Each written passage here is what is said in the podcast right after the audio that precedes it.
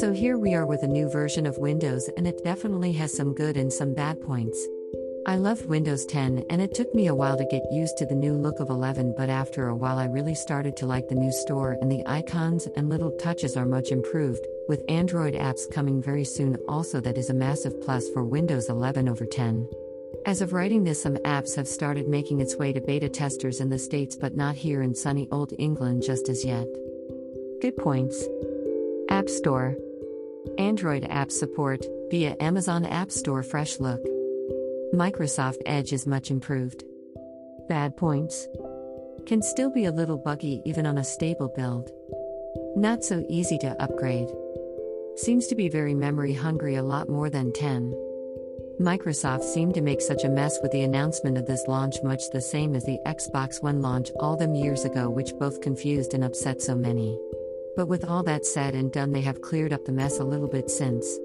Luckily, I have AI 5 8th gen in my laptop, so there was nothing needing doing to join the beta a few months ago, but a spare PC I have no matter how much I tried, I could not get it to upgrade.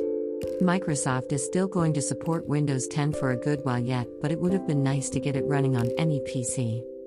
Gaming on Windows 11 is quite good with the new update to the Xbox app, it brings all yours games into one handy place, and I must admit, EA Games has some really great games, new and old. If you are a fan of the older games like me, both Xbox and EA add games quite regular to the platform.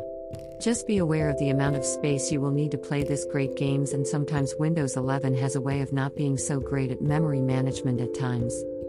Anyone wanting to try Windows 11, it is more stable now and well worth a try if you're able to upgrade easily enough. It's not a massive upgrade, but it's a nice one, and I'm looking forward to seeing what's next in the future. Honestly, adding Android apps is going to be the best update when it hits, as this will bring a whole different world of apps and games. Personally, I'm not the biggest Android fan in the world, but on the app side, there are plenty to choose from, and it will add a big bonus with apps like YouTube to Outlook and even some pretty good games which have been ported over into the format.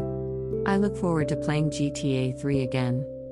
To sum it all up, it's a good update, not a great one just of yet, but it has the it there to be really great over time. It may even be enough to get me not to switch to a MacBook soon.